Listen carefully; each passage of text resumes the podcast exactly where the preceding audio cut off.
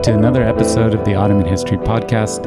I'm Nir Shafir, and we are sitting here in our Tomtom Mahallesi uh, recording studio overlooking the Golden Horn. And with me is. Hi, uh, Elisabetta Benigni. And today we are going to be recording a podcast with Sooyong Kim. Sooyong is an assistant professor at the Department of Comparative Literature at Koç University.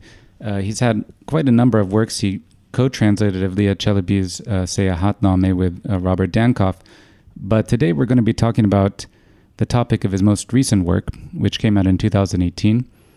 Uh, and it's a book called The Last of an Age, The Making and Unmaking of a 16th Century Ottoman Poet. Thank you, Nir and Elisabetta. Uh, glad to be here. Today we are going to be speaking about a topic that we often don't really discuss on the podcast, which is poetry, Ottoman poetry. A lot of you might have heard of divan shiri, that is court poetry, uh, or more basic forms of poetry. But this isn't really something that we tackle often as historians, as scholars of the Ottoman Empire or the Middle East. And part of it is quite hard to deal with. And this is why I've invited uh, Sooyong to come on this podcast, because I think his book and his work is really important in explicating this world. And we are going to be talking about the focus of his book, which is the 16th century poet Zati, who was quite famous in the beginning of the 16th century and then gets marginalized over time. Sooyong, I wanted to start with this almost this very basic question. Hear me out here, which is what makes for a good poet? Uh, Nir, what makes for a good poet? Well, as you know, part of the problem of dealing with poetry is there's no critical literature proper in the sense that we're more familiar with in the early modern European context. You don't have necessarily in the 16th century, you don't have anthologies or you don't have tracts that uh, articulate what makes a good poet. Mm-hmm. What's at least clear, if we think about the production of biographical dictionaries or tezkira or tezkira to shu'ara literature in the, in the course of the 16th century, that it was particularly the use of sanat or rhetorical figures, whether you can handle them in a sort of refined manner that um, distinguished a poet. So it's very technical. It's a technical measure about what makes a good poet in particular in the case of Turkish poets or poets uh, producing in Turkish, to be more accurate, the real issue at the beginning of the 16th century Mm-hmm. was their ability to sort of indigenize or nativize the aruz or a quantitative metric system that they had inher- the Turkish composers had inherited Arabic Bavaya through Persian Mm-hmm. and the use of particular rhetorical figures, things in English would be more basically variations on punning, whether verbal or visual. I know this is maybe for those that are not that familiar with the nature of poetry. What is a rhetorical device? What is a meter? No, we're all familiar with rhetorical devices. I mean, everything from alliteration, um, technically metaphor and simile is not considered sanat in the in the traditional definition, at least in the Islamic poetic context. Mm-hmm. It's wordplay, what have you. It's Right. adding it's adding semantic richness to words. Uh, at least kind of quantitative meter, unlike in, for English speakers out there, that English meters are qualitative. So the best example is dia- iambic, you know.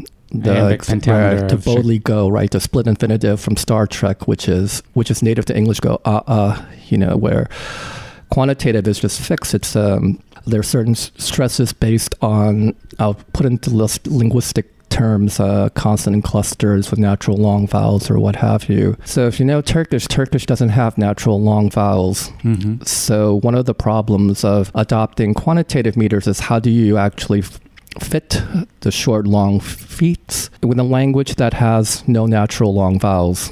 So you know, and then if, and Nir you know Arabic, you know how Turkish speakers shorten Arabic long vowels like from instead of nadim, it's nadim, Mm. what have you. So how do you? So there's a there's an oral quality to it, but then so there's one that we forget that poetry is a, a spoken art, and there's also um, there's also a um, you know oral quality, but it's also meant to be. It's not simply. It's not. It's not everyday speech. I Mm. think there's a sometimes there's a tendency in the field to identify make a distinction between what we call divan shiri as something that is not a vernacular, but that's a you know I would argue that's a, that's a misunderstanding of how high poetic. Um, traditions actually evolve. It's meant to be a language of public discourse and one that's supposed to be elevated and refined I mean, it's no different than giving speeches in the pu- you know nowadays in the public sphere. So. Mm. Right. This is also, a, again, I just want to kind of pull this up for the listeners. You know, often when we think of poetry today, we have this kind of romanticist, romantic Sure. notion of poetry. Poetry is supposed to, it, a good poem is supposed to make you feel something. It's supposed to elicit emotions. But here, their vision of what poetry is, is, I mean, so much based around this linguistic world. right? Yes, I mean, so better poetry is supposed to elicit emotions, but it's not necessarily the, the aim or the end all for the poetry. So, uh, this idea that we tend to think of poetic practice as a practice that's supposed to be emotive in the end, but in in fact, if you look at, for example, the uh, development of the um, the sonnet in the early modern European context, I'm going to put this in a very reductionist terms. It was an exercise in rhyming poetry Mm. that fits a particular meter. If you read if you read sonnets over and over again, they're not particularly interesting after a while. You can say the same thing about ghazals; they tend to be repetitive or what have you. It becomes um, it's a it's a technical skill in many ways. So let's jump into the main topic of our conversation, which is uh, Zati. Who can you just give us a snapshot of his life? Why is he important? Why did you decide to focus on him? Well, he's interesting because uh, we assume that there are sort of uh, social and literary hierarchies that actually neatly converges when it comes to Ottoman culture. We tend to assume that Ottoman culture tends to be elite culture. He's probably one of the handful of most popular poets in the first half of the 16th century, and by popular meaning that he his poetry was reproduced in the form of parallels, responses, nazira. He was a mentor to a number of younger poets, including Baki, who's the best known poet of the 16th century in the Ottoman context. Mm-hmm. But he also represents something interesting that he comes from a guild or esnaf background. So part of my interest is why is this poet who was not madrasa educated? As far as we know from the biographical literature, he didn't know Arabic. Mm-hmm.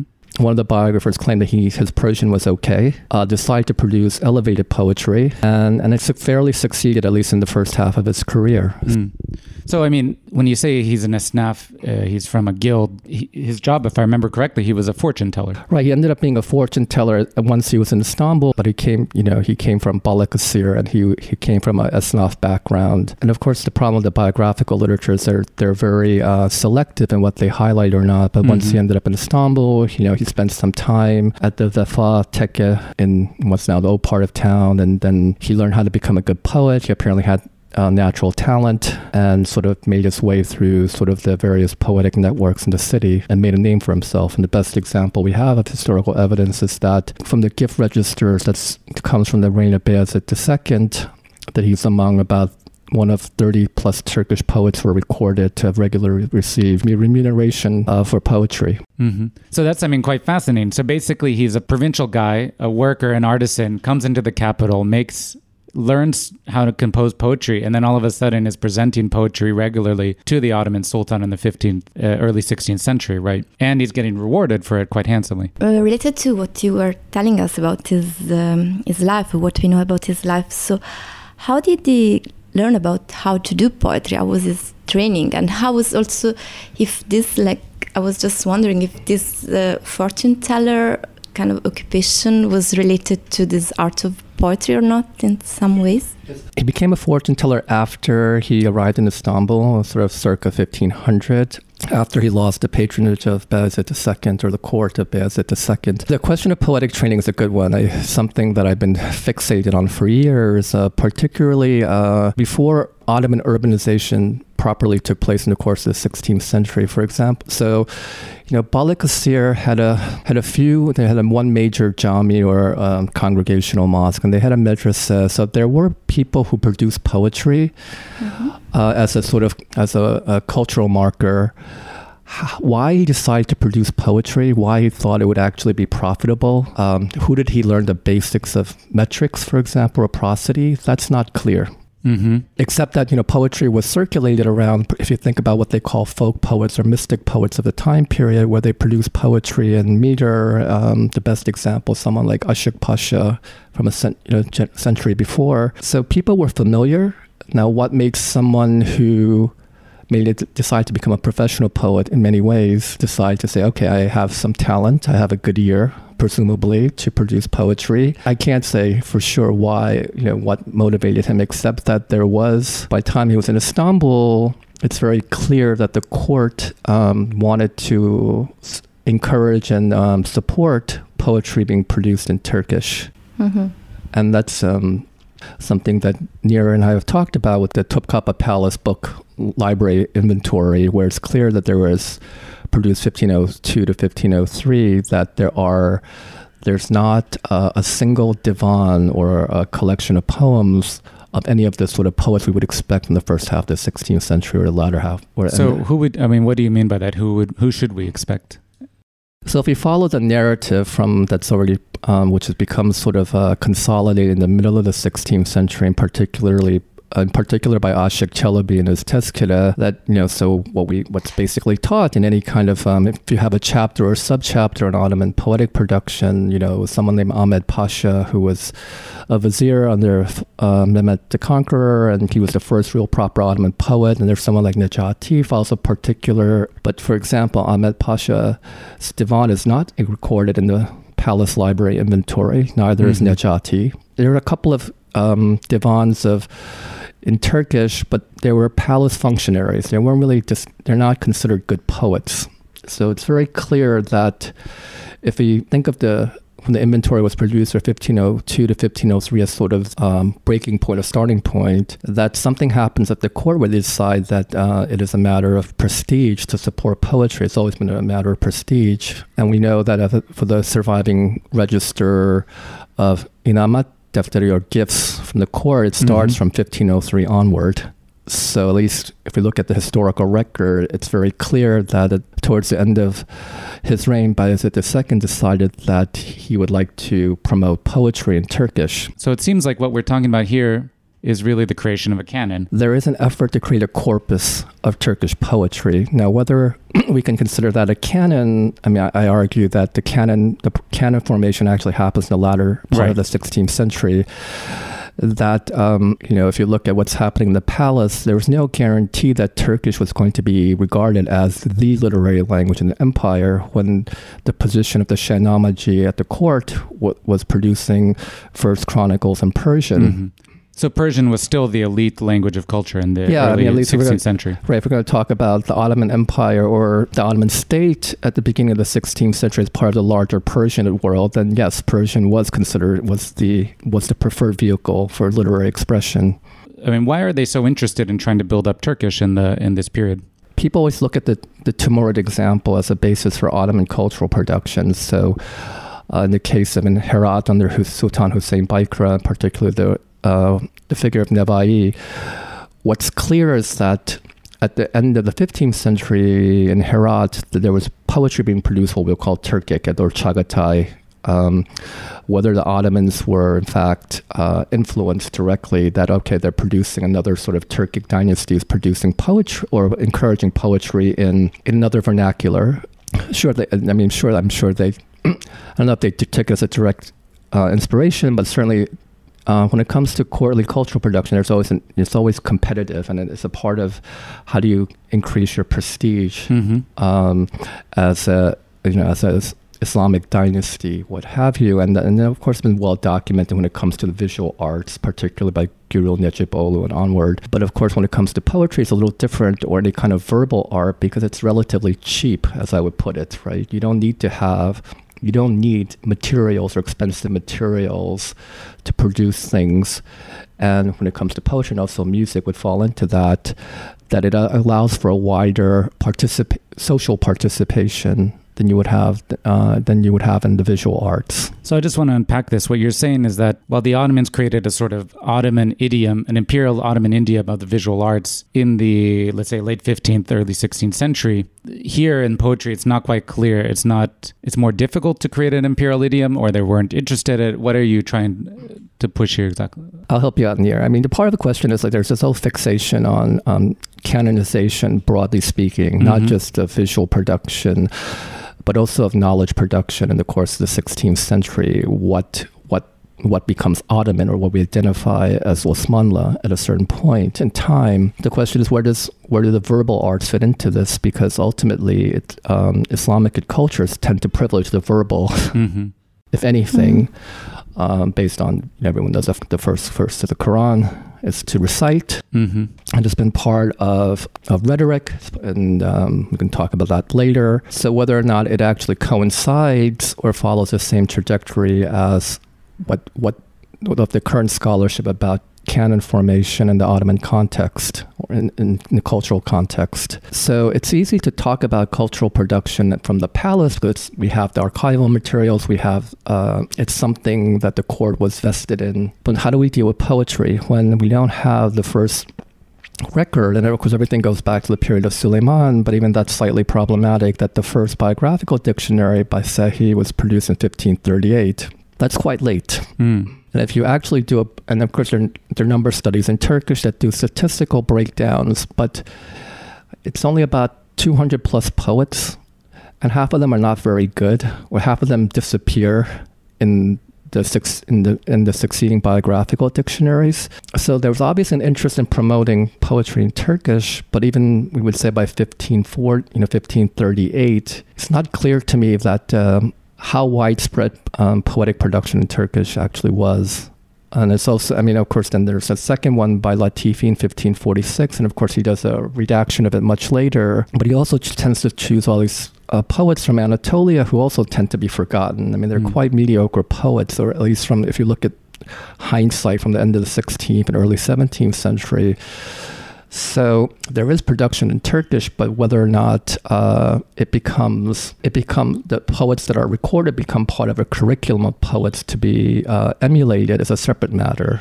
So I think there's a tendency to conflate corpus building versus creation of a canons. Mm. And this was inside like the court. So we are speaking about a word that was turning around the, the court so these poets were working inside the court were producing. Who was the like the who are the consumers of the well of that's a good question right? So uh, there are who are the consumers? The court was obviously one you know, locate, you know, one um, area of consumption. And obviously, if you got rewarded by the court, uh, you got paid quite generously. I mean, the amounts are like, you know, for a for qasidas anywhere from 1,000 to 3,000 akçe, which is actually a considerable sum. And if mm-hmm. you produce the mesnevi, it's as much as 10,000 akçe. So, like a year, over a year's salary of a, um, of a professor, for instance. Yeah, I mean, for a mid level madrasa professor, you would actually make more. Yeah. So, in fact, being a professional poet was profitable. You had three times during the year the two Bayrams and uh, Nevruz or Nowruz, where you got to recite a qasida and you produced a few other qasidas to sort of um, high officials, and it's actually quite profitable to be a poet. Uh, and that and it gets and at least the court actively patronized poetry until um, until the end of uh, Ibrahim Pasha as Grand Vizier. Now the problem becomes the court might be the sultan or high officials might be consumers, but that, does that make them actual connoisseurs or critics of what is good poetry? Because a lot of things that are recorded, as, mm-hmm. as you know, Elizabeth are qasidas and they are performative and they're ceremonial and sure. ritualized. So it's less about necessarily about content mm-hmm. or about how great the poem is, but rather that someone, if I want a little bit of bashish from you, Elizabeth, I would invite a qasida, produce a qasida, and this the social obligation is you give me something back in return, right? Right. And as a courtier or as a yeah, king or a vizier, you're expected right. to hold these salons or these sessions in sure. which people recite you poetry and you give them right. uh, money. And that's what you do as a ruler. Right. So it's more econ- it's more economic rather than necessarily mm-hmm. more literary critical. But obviously there were there were growing interest by, broadly speaking, ulama or people who were better understood as literati who wanted to be more critical in their assessments. We get that from, um, you know, Latifi, for example, is the first example of sort of having more critical judgments, and Walter Andrews has written about that. But it's clear that there are different tiers of poetic consumption and how it's consumed. So mm-hmm. the best example I can give you is, uh, you know, Zati at a certain point, particularly after from the reign of uh, Selim I onwards, you know, his uh, courtly patronage was intermittent, not as big, not as consistent as Bayezid II, and he would produce gazelles for his fellow uh, esnaf or tradesmen. In uh, he had a his fortune telling shop was in Bayezid Meydan or Bayezid Square. It was a exchange in kind so you write a gazelle about a particular um, apprentice of a particular trade, uh, and he would get he would get something. Returns the best example I, I can give you something I teach and I and have written about is that he has this um, ghazal he produced for the end of uh, Ramadan or Ramazan, and it was probably written for a cook or an ashche and the whole the beginning metaphors comp- compla- uh, comparing the beloved to um, to white pilaf and and the lover as uh, saffron Mm-hmm. and how we go well together Mm. and it's written in a very it's clever but it's not like it's not rhetorically sophisticated so it gives you a clear sense that we know through him in particular that he also had consumers who were of surprisingly people who are un- not educated as we would assume Mhm. and we also know that he also ghost wrote poems for both men and women that's also documented Hmm. Where some, you know, and it's a well-known story that um, there's a full translation of the episode in uh, The Age of the Beloveds by Walter Andrews and Mehmet Kalpaklı, that some servant would come from some noble lady and said, you know, please write a gazelle with this particular meter and end rhyme. And he Mhm. would do it for, for you know, for if he's lucky, for a gold coin, not for a few akçe or some gifts of like helva, for example. So Hmm. So, so what we don't have is a problem is any when we talk about culture in the early modern period, and it's the same in um, Europe. It tends to be elite culture. People who record things tend to be a very small social social circle, but that doesn't mean that the con- people who actually consumed and appreciated were elite. Mhm. Mhm. and- Interesting. And it works with you can you can actually do it with Zati because he's well documented b- in, by one um, biographical dictionary by Ashik Chalabi in 1568 because he met him and he interviewed him. His the biographical notice is almost as a like uh, interview style, but he doesn't do that with any. But that's the only poet we have, right? So the question is, does it change in the latter half of the 16th century? Does it Mm. become something different? Except that there's less interest on the part of the biographers who come after Ashik Chalabi from 1568 onward to uh, privilege or highlight poets who came from slightly different social. Mhm. So, on that note, let's take a quick break and then we'll jump back into it.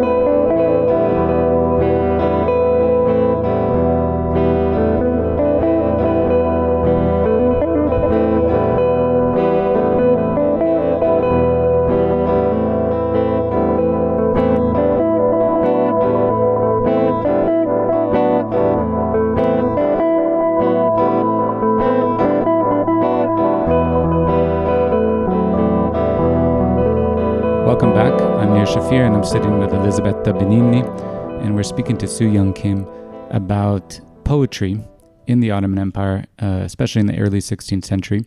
And we have been talking about uh, this one poet in particular, Zati, uh, who rose to the forefront of poetry in the early 16th century, but was marginalized over the 16th century. And so, Sooyong, can you maybe tell us the story of why that is? Why was he eventually kind of pushed out of this pantheon of poets?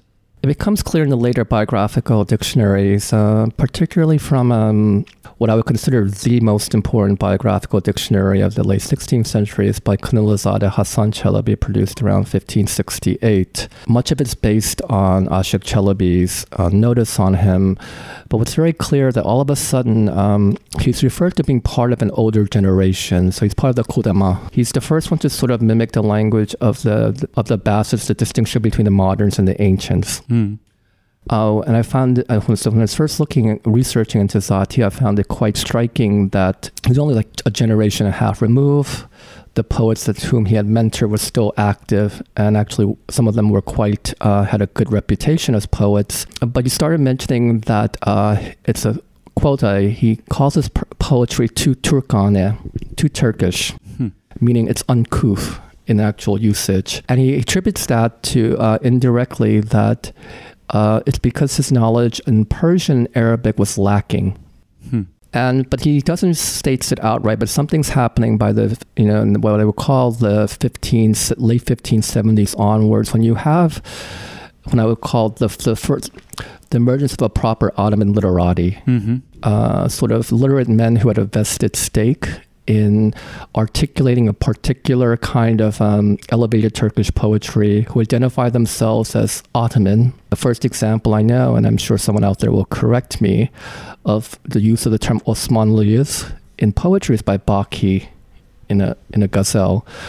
Before then, you don't have poets identifying themselves as Osmanlı in that kind of cultural context but it gets reinforced by um, by Mustafa Ali in a sort of world. Sorry, can I just Yeah. can you give can, why don't you give some like major centuries or dates? So let's go back to this question of So- Baki. Who, when was he? So Baki around? died in 1600. He's usually compared as the Shakespeare of of uh, the Ottoman poetry. Baki uh, ended up being the Kazasker, or the military chief military judge of Rumeli. He's um, someone who is who's canonical.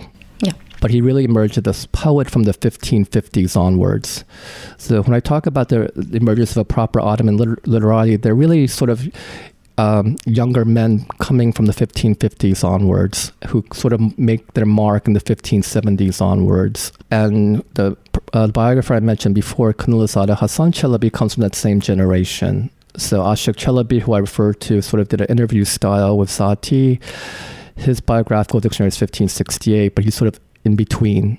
Um, so, and then there's, and sort of the more, the most important the one everyone has been well recorded, and Cornell Fleischer's done the translation that everyone's quoted, and I have as well, that by 1599, we have this uh, social critic and historian, Mustafa Ali. He has a world history, but it's a section on poets where he singles out Zati. Now, it's left incomplete. He doesn't have an entry on Baki. It really reads like an entry of Zati and Baki. Part of it is that he wants, it's clear that he wants to correct the notion that Zati was a mentor to Baki although Ashik Chalabi mentions it, um, and he states in so many words that you know, Baki couldn't have learned anything from Zati because Zati didn't know Arabic and Persian proper. And so you see the culmination of this sort of, mar- as Nira puts it, marginalization, where that's no longer about, they don't question his Turkish poetry or his use of sanat or particular rhetorical figures, that's already been recorded Mm.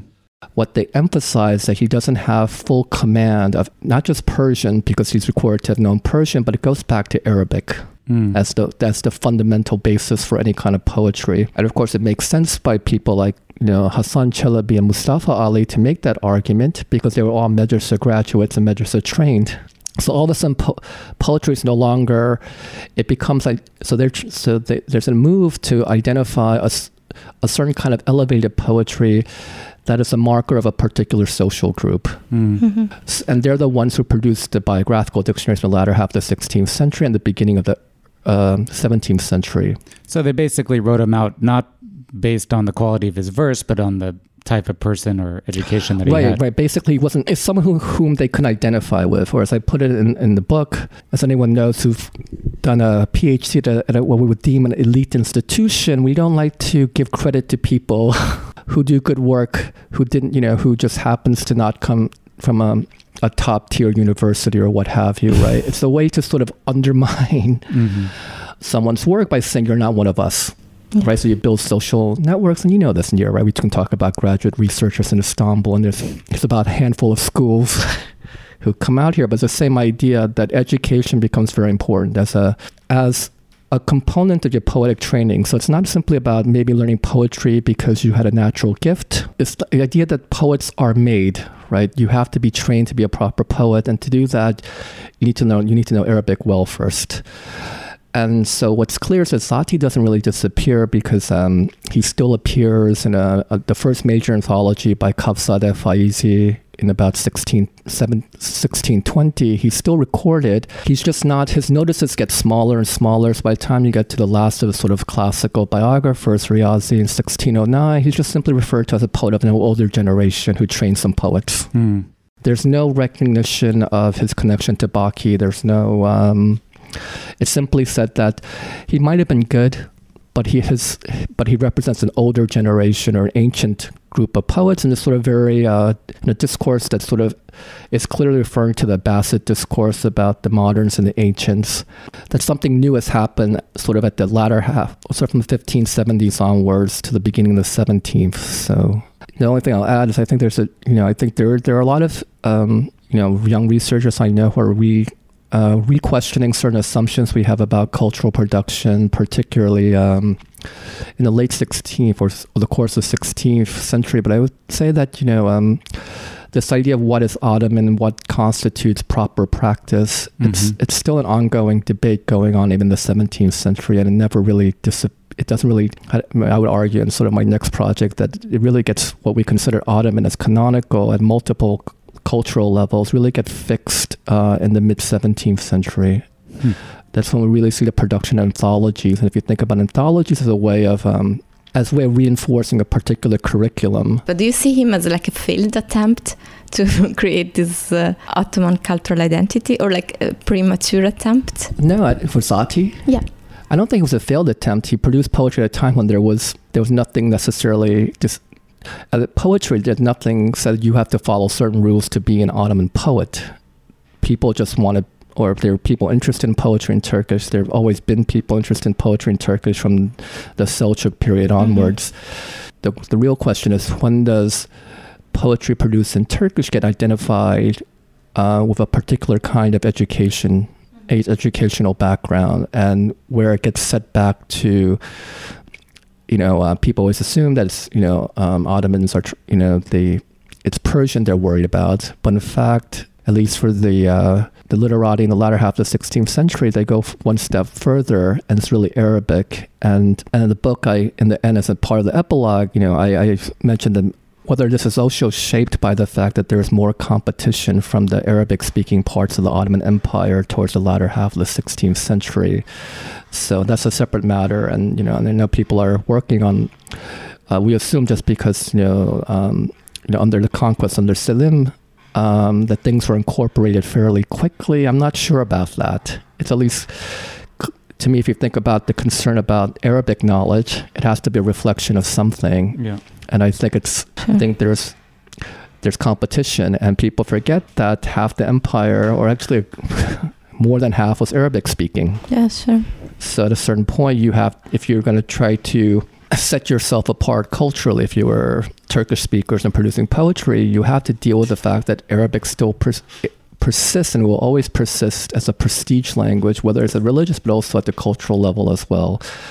And I think that's some I know Nir's dealing with that, but I think that's an issue that a lot of people have ignored because they're so focused on Persian at the expense of Arabic. But it's clear to me that Arabic becomes something that you know Ottoman literati, whose primary language is Turkish, they're quite concerned about in the, in the end of the 16th century.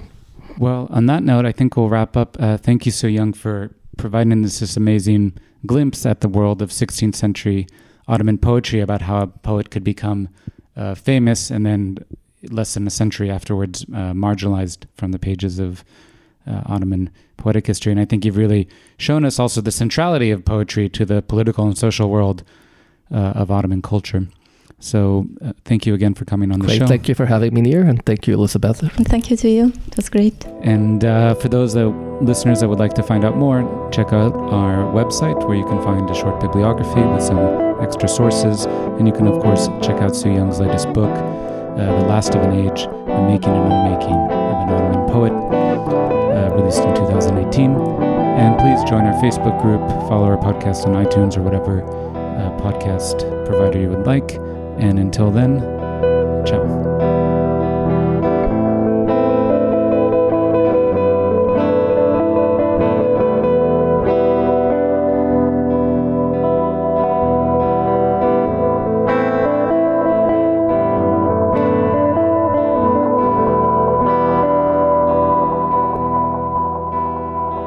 Good poem is supposed to make you feel something.